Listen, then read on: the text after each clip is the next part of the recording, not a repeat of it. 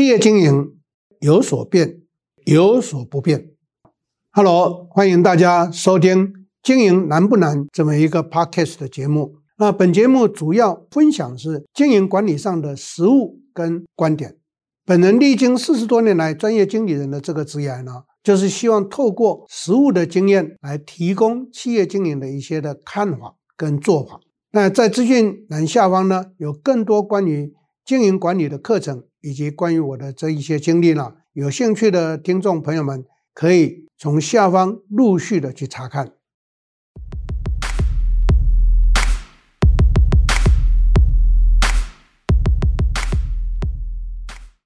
大家好，我是 Richard 陈忠贤，欢迎在座各位再一次的收听我们 Podcast 的时间。那么在这个月呢，一样的，我会邀请我们 Claire 王经理呢，跟我一起来进行。我觉得这样的这个互助合作，这样的一个组合，是一个应该很具有吸引力才对了。我想最近各位在 Podcast 我看到的结果，是因为呃这个收看的频度跟量会越来越大，显然还是有女生比较好。OK，欢迎 Claire。谢谢教授，各位听众好，我是 Claire。那今天要来跟教授聊一个很多学员都很关心的一个议题哦，就是二代接班。因为我们其实，在跟客户互动过程中，有遇到他们问过的几个状况啊，比如说长辈不交班，或者是呢他自己二代不接班，不想接班，嗯那或者是说他接班了，可是他有遇到一些这些老臣不服的状况，嗯或者是也有这个老一代的企业主跟我说，他的二代根本接不了班。所以有这么多接班的状况，想要来跟教授今天来做一下互动。那首先呢，因为我有好奇一件事情，就是在新闻里面常常他会报台湾某家族什么争夺经营权、股权、派系斗争等等等。但每次讲到西方产业集团，就说人家呃多好，老板会安排子女做接班计划，然后开始怎么样培训他们。不知道您的观察，就是东西方文化对于接班这件事情，他们是有没有不一样的想法或规划？因为我们东方在意的是上下、主从跟家族群体，可是西方他会比较强调个人，强调自主。嗯哼，呃，基本上东西方其实在接班的问题上面都是大同小异。嗯。换句话讲，刚刚你叙述到的这个情况，在西方国家也有很多这种案例。可是为什么我们从媒体或者书籍上面看到的报道，多半都是说西方好像都很成功，东方好像就是失败比较多？其实并不尽然。那最重要的是，因为可能是民主性的关系，西方的社会对一个小孩是从小就让他学会独立自主。那学会独立自主的时候，在包括到整个运作上面，他们就要懂得理财，懂得去做自己要对自己做的事情负责。那我们东方的社会不是，东方的社会就是一个小孩从小到大都在被呵护中长大，是，所以就会变成妈宝爸宝。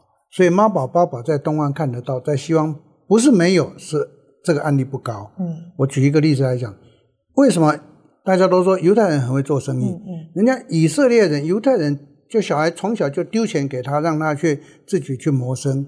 所以在这个以色列或者是在德国的学校，他们产生的一个情况就是，他们从小拿到钱就会懂得去经营。是我们台湾不是，我们台湾就是从小拿到钱就去消费，所以完全不一样的。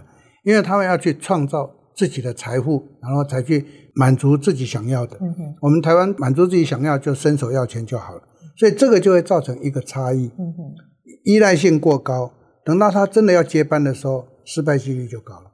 了解。嗯、那接下来就想要请教授跟我们分享几个案例，因为您接触过的企业其实非常多，嗯、可不可以跟我们分享几个接班成功跟接班失败的案例？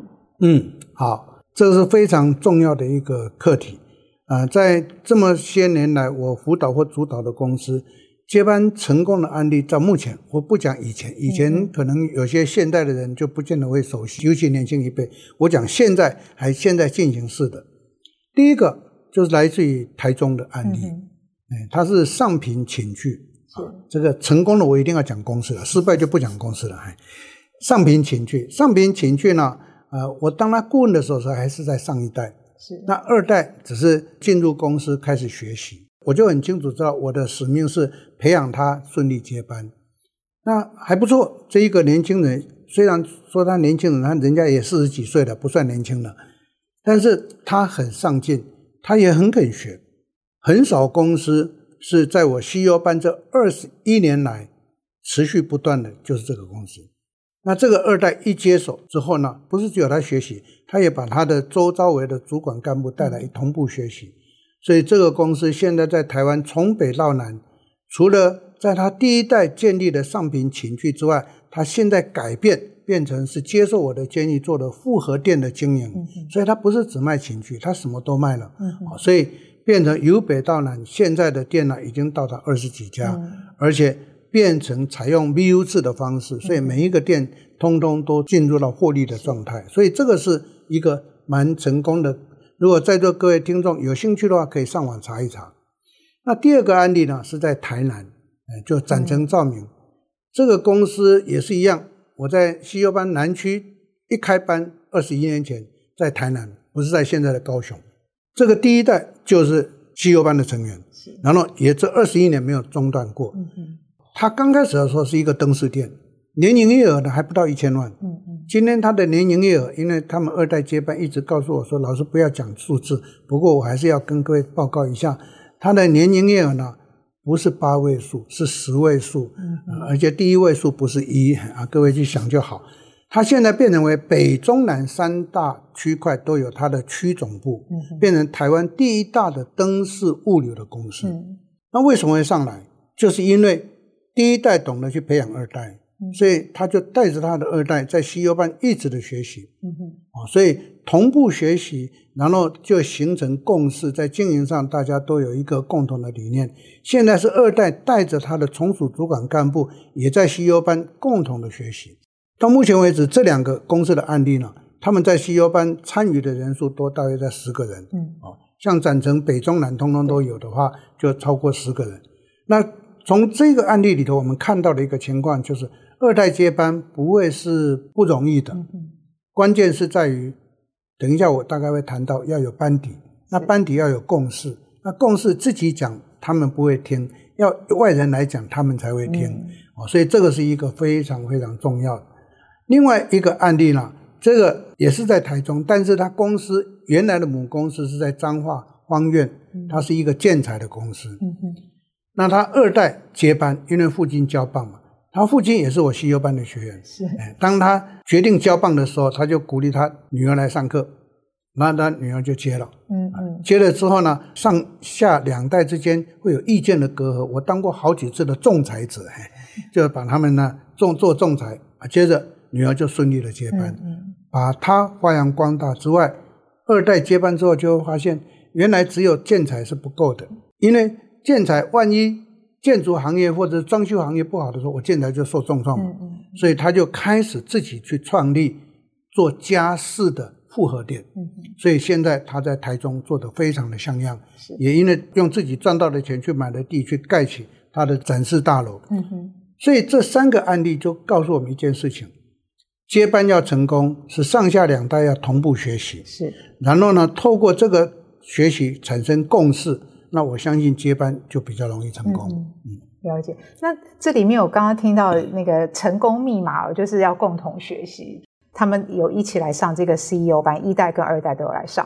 那另外我想问的是，二代他们在储备的过程中，教授您会建议把它放在一个什么样子的位置上？因为很多人会放在特助，比如说董事长特助、总经理特助。嗯还是说让他去各个部门去历练，然后比较多去学怎么实际操作执行呢？OK，哎，就要看他的二代人数是一个还是好几个。嗯嗯，如果是一个，就会用到我的鼓励，就会用到你刚刚叙述的，让他在各部门历练，嗯，用特助的名义先去接触，先去历练。嗯，那如果是好几个的话，我通常就会规划安排哪些人去负责哪一部分，应该说。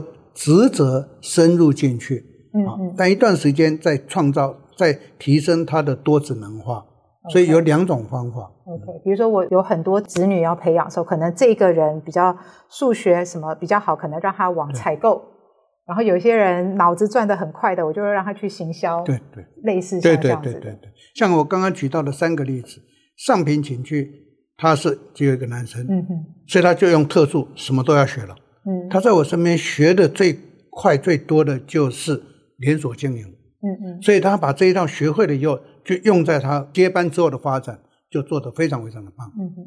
那像展成照明，他有四个子女，所以这个时候我就规划他不一样。嗯，但是我叫这四个人要同步学习，同步学习之后，现在他们就各长一个。嗯嗯，所以南区跟北区就是两个女儿接，中区是给他弟弟啊。那啊，现在南区的副总就是总公司的副总是他儿子。嗯，他儿子是资讯出身，是现在已经在提升上来当到副总。对。了解，那听完了成功的案例，那接下来失败的案例呢？这个二代接班失败蛮多的，不过我以下要举的都是各位应该知道，但是因为失败不能讲公司名称。一个就是 T 公司，嗯他们有百年的历史，曾经也是 IBM 在全世界最大的代工厂。但是呢，接班之后呢，也可能是力有未逮，再加上投资失误。嗯所以让一个百年老店呢，就进入到经营权易主的情况，嗯嗯，这是很可惜，很可惜。嗯嗯，这一个案例的第一代没有创造大财富，第一代但是第一代建立了企业的基础，嗯，是在二代的时候创造了财富，买了很多土地。嗯，那这个公司现阶段还活着，是因为卖土地，用土地盖房子，也用用房地产来补本业的亏损，这个非常可惜。现在他本业已经卖掉了。嗯，另外一个案例呢？这个是一个 K 公司，它是做电脑周边产品的公司。在一九八九年的时候，它成为全世界电脑周边的大公司，完了就带上市。那带上市呢，接着经营权就交给这一个家族。没料到这个家族呢，这个一代传一代，也不是上下代啊，同辈，因为同辈兄弟姊妹多了，意见就多，然后就轮流掌政。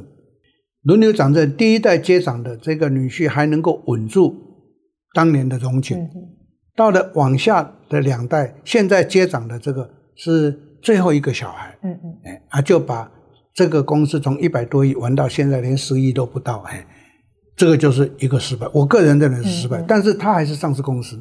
对啊，所以这就有趣的个案就出现。所以刚刚教授您提到的 T 公司跟这个 K 公司，K 公司其实都是上市贵公司，对对？对对对。所以在接班里面，是不是经营派系股权这件事情，对于上市公司来说是需要考虑的？要考虑，一定要考虑，嗯、因为你上市公司股权就散落在外头了嘛。嗯。人家市场派慢慢把你收购，你经营权就没了嘛。嗯、对。T 公司就这个例子。对。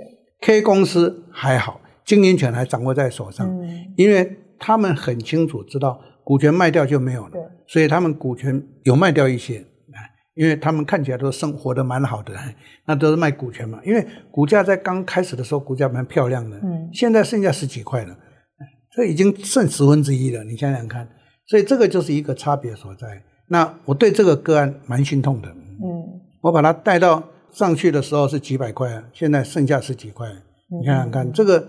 一个变化了，了解。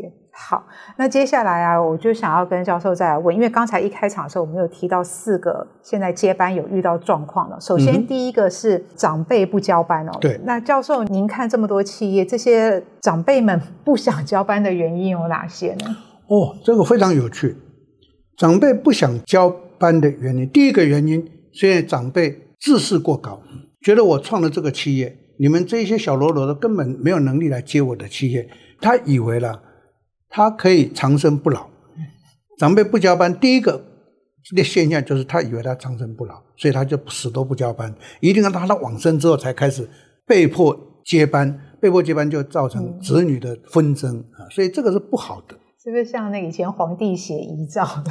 对对对对，死的那一天才知道下一个人是谁？对对对对，清朝的野史就这么讲的嘛，到。康熙的时候，他传他本来是传给十四子，结果他的遗诏里面就就被人家知道，太监知道就去篡改，把那个十上面加一横，就变成传于世子，所以雍正就接嘛。嗯，哎，这是大家都会去抢那个位置了，就这是很有趣的一个案例。嗯，好，然后那再来呢？第二个问题是二代啊，他现在看了这个环境一直在变，一直在变。那可是公司就是像刚刚您讲的这个长辈，他就是我就这样很好啊，我不想改变啊。那二代这个时候他可以怎么办？是革命吗？还是他要干脆我自己出去创业算了？还是我就是很努力的去说服我的上一代说放手吧，交给我吧？这样。你叙述的状况通通都存在。嗯，二代接班的时候最大的一个痛苦就是第一个，上一代觉得他会长生不老，再来他紧锁的这个他打下的天下，嗯，他看到下面的人不太可能会接，其实并不一定的，只是他不想放手，因为他觉得他还可以。嗯。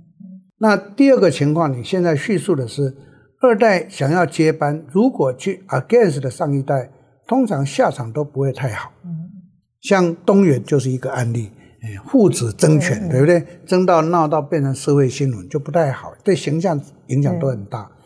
第二个情况是，我常常去奉劝我辅导或主导的工作，我都劝下一代，我说你不要那么急，总有一天天下会是你的，当然不会等到万年了。但是你利用这个机会去看、去学，然后呢，我会去帮你争取。你先负责某一部分，你就实证给他看。你实证给他看，他就会放心。嗯，他就会放心。你要慢慢、慢慢的把一部分、一部分的权利就放上去，嗯，受下去。嗯，啊，再来就第三个建议给这一些二代的，就是跟上一代好好的尊重他。嗯，因为上一代创业成功了，都非常需要被尊重。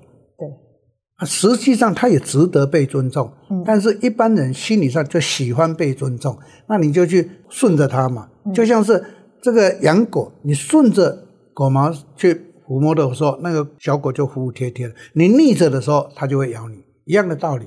所以你干嘛要去逆着，对不对？所以不要去 against 它，顺着他，然后呢，证明你的能力给他看，这样的话会加速接班的这个时间。嗯第四个情况。就是讲都讲不听了，他有他自己的很想的见解，然后你又跟他意见不一样的时候，就这样子，你提一个营运计划书，请他投资，你就另外创业做给他看，嗯，请他投资。那一般来讲，百分之九十上一代都会投资，嗯，为什么？那这个才投资个一千万，这没什么，反正这那那个那个一个一个皮屑而已，一千万就投资了，所以他会愿意。那我们就做给他看，嗯，好。第四个这个建议多半都会发生在什么？公元两千年之后的，因为科技改变所有的一切了，所以科技带动很多产业的新奇化。嗯嗯，我这边就举一个案例，这个也是我们 CEO 班早期的客户，他还参加过我的顾问师班。他家里是做我们贴在墙壁上的插座的面板盖子。嗯嗯，那他们到越南投资，这个上一代呢，在越南买土地也赚了大钱。所以他就没有想到要把这个公司去加以改革、加以精进。嗯、可是二代已经等不及了，看他们小小的烂工厂应该可以怎么样精进。可是上一代在越南土地买太多了，赚了大钱，所以他就迟迟不动。嗯，那二代呢，怎么讲都没听，他就自己出来弄了一个软体服务的公司。啊哈，所以他现在在台中高铁前面的一栋大楼，那是他们盖的。哎，他就在里面弄这个公司给他上一代看。嗯，那现在。上一代终于知道说，哦，我们这个小孩也稍有能力，就愿意把他的这个母体嗯让出来，嗯、所以小孩现在接掌两边。了解。嗯，好，那再来是还有一个状况，因为我们刚前面有提到，假设我有很多兄弟姐妹，我们是二代，我有很多兄弟姐妹，还有一种状况是。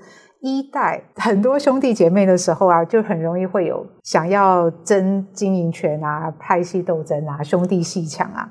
所以现在的经营者，他如果要准备做接班这件事、交班这件事情的时候，他可以怎么办？OK，一代有很多的兄弟姐妹，二代也有很多的兄弟姐妹，这个是最复杂的。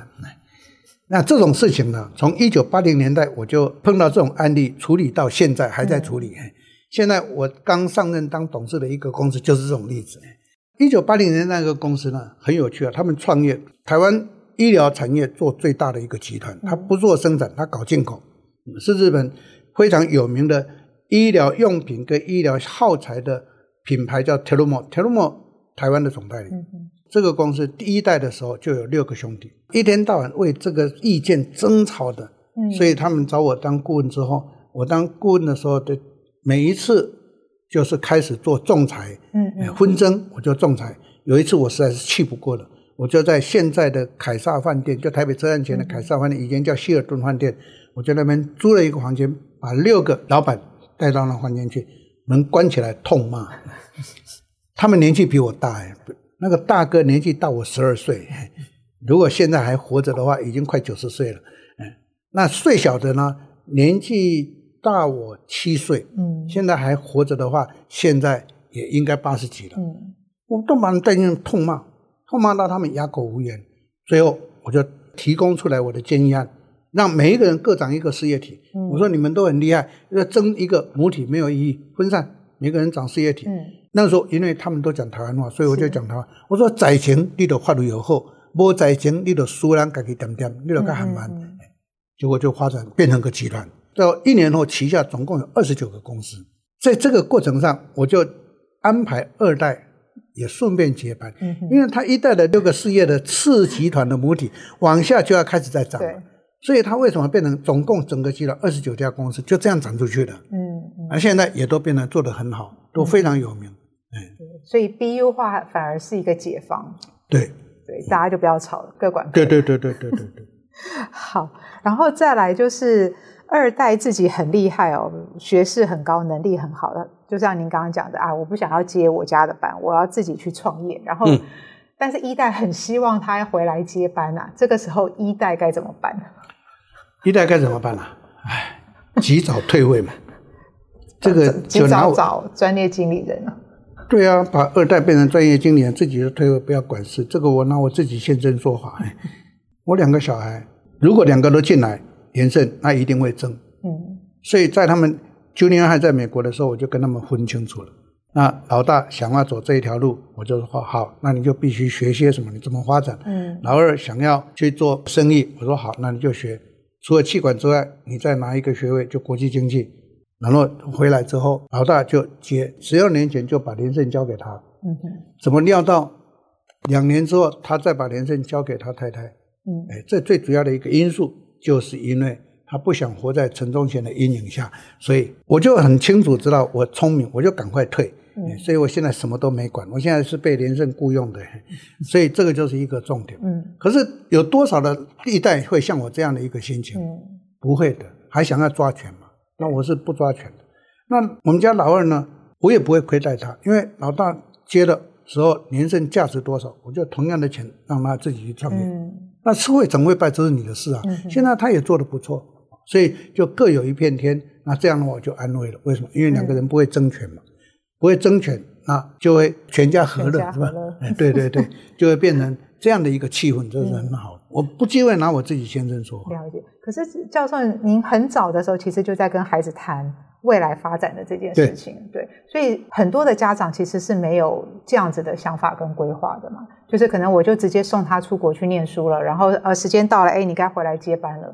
可是有的孩子愿意，有的孩子不愿意。对对对，嗯，所以这个而且回来接班的时候观念会不一样，对，就直接跟这个爸妈就杠上了。对对，好。然后还有一个状况是，这个刚才是我们讲二代能力很好的，那如果二代能力不好呢？嗯，二代能力不好哈，呃，台湾我不好去说他们公司的名称呐，因为这是一个呃不良的示范。台湾有很多有资历而且是大公司的二代，并不见得很能干。嗯，所以呢，一代就很清楚知道，就把事业交给专业经理人。嗯，可是这样二代不是会抗议吗？那二代就拥有股权，也就是说，他可以吃香喝辣的，嗯、他不需要很辛苦。嗯嗯，嗯嗯让专业经理人来帮他赚钱。嗯哼，这个模式呢，成功我就拿这个例子，台塑有点这个味道。嗯哼，看起来台塑都好像二代接班，其实台塑这个过程上，台塑的经营决策小组才是关键。是，所以是真正经营决策小组在做。哦，所以现在觉得好像台塑集团是王文渊在接班，其实不是的。王文渊就是前头还有很多的经理人，嗯，所以他是一个专业经理人成功的案例。嗯哼，那这里面我就会想要问哦，因为您刚刚讲说二代拿股权，他就是拿股权，他不要去管那个经营的东西，对让专业经理人去。可是我换个角度讲，我今天是二代，我有拥有股权，我还是想要展现一下我是二代啊，我还是想要在公司里面。指指点点啊，伸一只手进去啊，这个股权设计上面是不是要特别注意什么？或者是在安排工作未接职务的时候，嗯，嗯，非常好的一个提问，我用这个来仔细说明。假设二代还想要去参与的话，讲好听叫参与了，讲不好听叫执掌。嗯、OK，想要参与的话，那他的股权一定不能够少于五十一个 percent。不能少于五十一个 percent。对，嗯，因为少于五十一个 percent，你就很容易丢掉掌握的权利嘛，对不对？控制权就没了。嗯哼，哎，不是经营权了，是控制权。经营权是经营这个事业，嗯，控制权是控制这个公司，嗯，所以两个是不一样的。资方跟劳方是不同的，经营权是劳方，控制权是资方。台湾很多企业搞不清楚这两个差别啊，所以我今天利用这个机会跟大家说明清楚。所以严格讲起来，如果你成立的是一个有限公司。为什么有限公司没有董事长？有限公司不能有董事长，它只能有执行董事。那股份有限公司才会有董事长，嗯，才会有总经理。是，好，那台湾有很多的公司呢，又是董事长兼总经理，哎，这个在学理上讲叫做劳资不分，嗯，啊，他一定神经错乱。是，对于二代，我会建议变成掌控控制权，就是掌控这一个所有权。嗯，那经营权交给专业经理人，是这个时候二代会不会想要去做这些的参与工作？我不会反对，我就看二代喜欢哪个，嗯，那他就去 in charge 那个功能啊。但是 in charge 那个功能要证明给人家看呢，啊，或者专业经理会看不起他，对，所以我都会劝二代，你不要去想要这样，你自己出去玩比较好。这边赚钱给你，你就玩你喜欢的，嗯，这样不就是两全其美吗？嗯，这是我在辅导企业的时候，多半我的建议都这么做。OK，所以二代的部分，他他就是拿五十一 percent 以上，嗯，然后让专业经理人去经营，他不要管，对，然后他自己去做他别的事情，对，OK，他就等于拿股利分红的概念，对对对对对。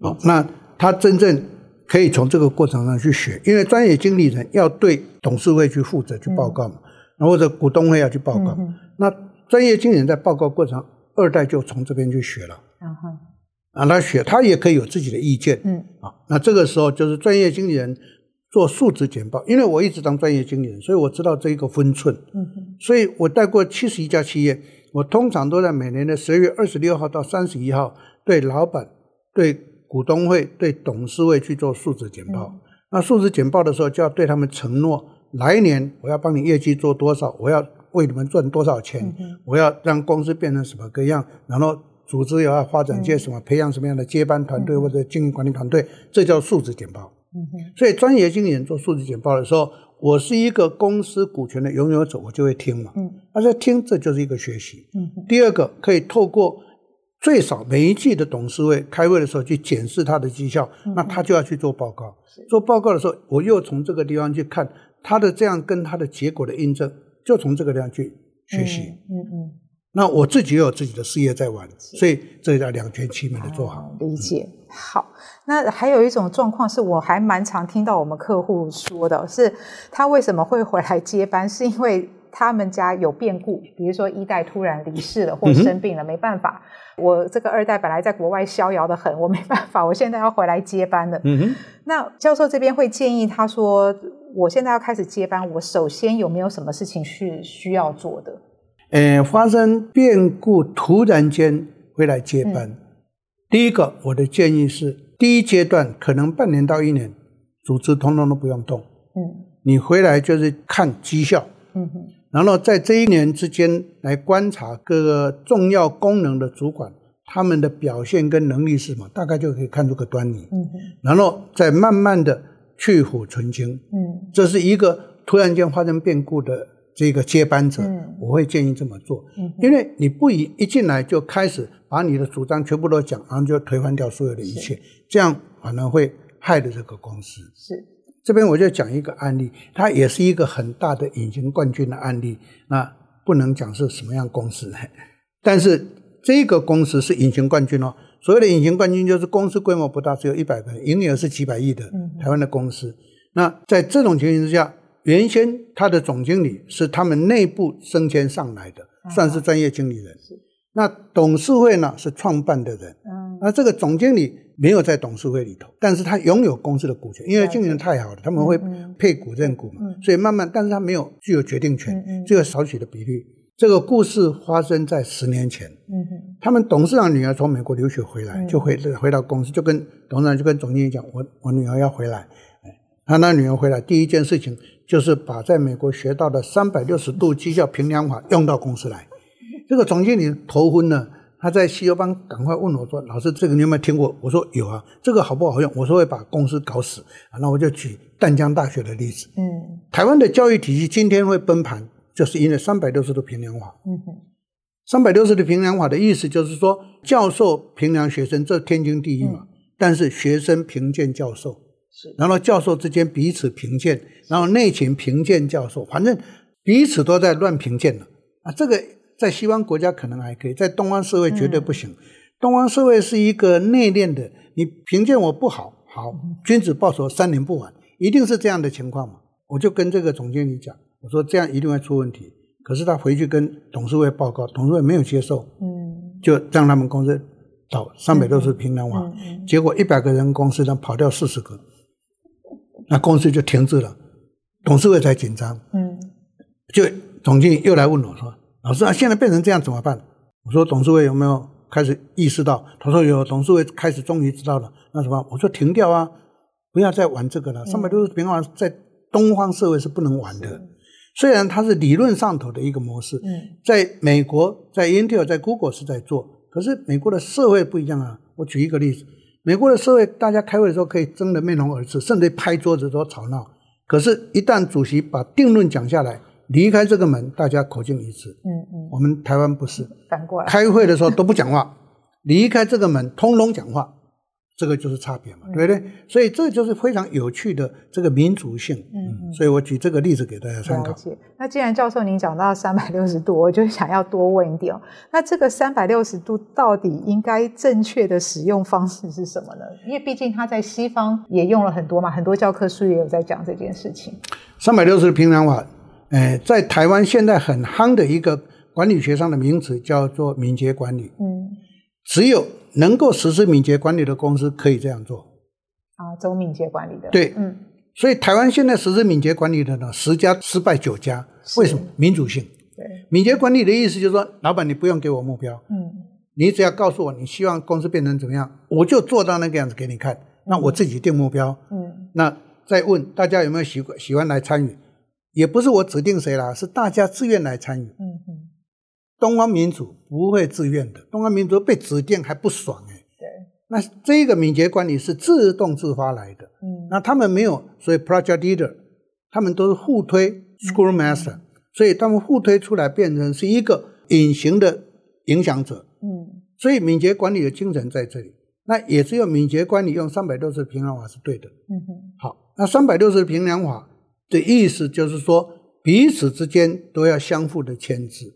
都要相互的督促，那大家要共好。嗯，可是东方民主性不太可能理解。嗯，所以刚刚提到敏捷，因为大部分都是以专案在看嘛，敏捷会执行公司大部分是有很多专案在执行，嗯，所以我们在做三百六十度评量的时候，应该是根据这个专案的成员，然后大家的贡献度、绩效表现度，然后彼此来做平和，是这样的意思吗？Okay. 敏捷专案管理没有这个绩效评估。哦，没有绩效。对。嗯也没有个人奖金，嗯嗯，成败就是团队，嗯，那团队大家平分，嗯，所以这个时候他们彼此就会去督促了。你参与，难道你晾在那边不做事，他们自动就会把它排斥掉，就等于从这个计划里面把它踢出去了。对，哦，所以到最后剩下来的或者补进来的人，一定就会是最好的。对，所以敏捷专案管理的很重要一个精神，每个人都要有荣誉心。嗯嗯。而不是每个人想要掌权，对，这是不一样的。嗯啊，了解。好，今天跟教授讨论非常多关于一代、二代这个交班的问题哦。那教授最后是不是可以再给我们一些提点，就是给一代跟二代，让他们在交班的这个过程中不要这么痛苦？从刚刚的讨论里面呢，我针对今天的这个主题呢，我第一个建议，假设新世代要接班，二代要接班。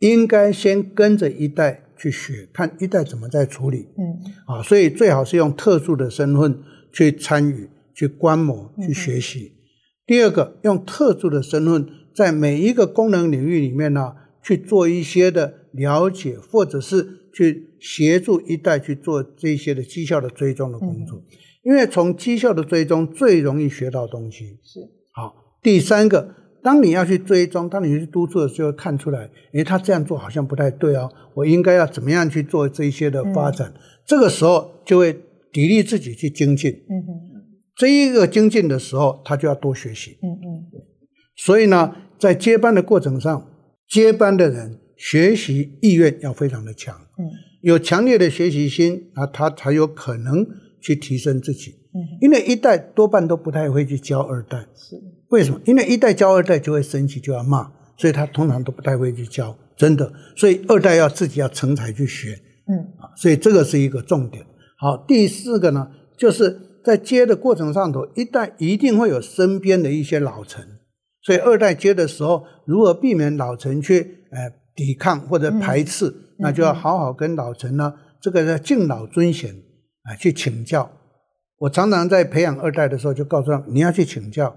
他说：“可是他们就很不怎么样。”我说：“去请教。”嗯，他们讲的你听不听是在你，嗯、可是你要去请教他，他就会觉得他有被尊重。是等到你给建议的时候，他也不好意思排斥你，所以他也会去听进去。嗯、这个就是慢慢慢慢的。去形成共识跟同化，嗯哼，这个是二代接班最顺的一个方法。是，今天非常谢谢教授。然后教授在最前面的时候也有提到，我们的很多企业成功案例，他们都有来参与 CEO 课程哦。所以我在这边也要工商一下。我们陈教授的 CEO 班在北中南都会上课，我们每个月会上课一次。那教授在这边会分享所有的国际局势、经济环境、产业趋势，然后也会呢跟大家来深入剖析所有经营管理各个的面向，还有一些经营的管理秘诀。那欢迎一代跟二代一起来进修，我们一起来建议经营共识，规划事业的发展蓝图，让接班可以顺利进行。那新的一期 CEO 班会在八月开课。如果您过去没有参与过连胜的课程，可享有一次 CEO 试听的机会。欢迎大家来申请，申请链接我们会放在下方资讯栏。今天非常谢谢教授，谢谢谢谢谢谢谢谢在座各位的收听，我们下一次再会，谢谢大家。喜欢我们节目，请按赞、订阅、开启小铃铛。二零二三年回馈我们听众，免费报名一场价值两千五百元的连胜气管线下讲座活动，请填写资讯栏的表单，会有专人与您联络哦。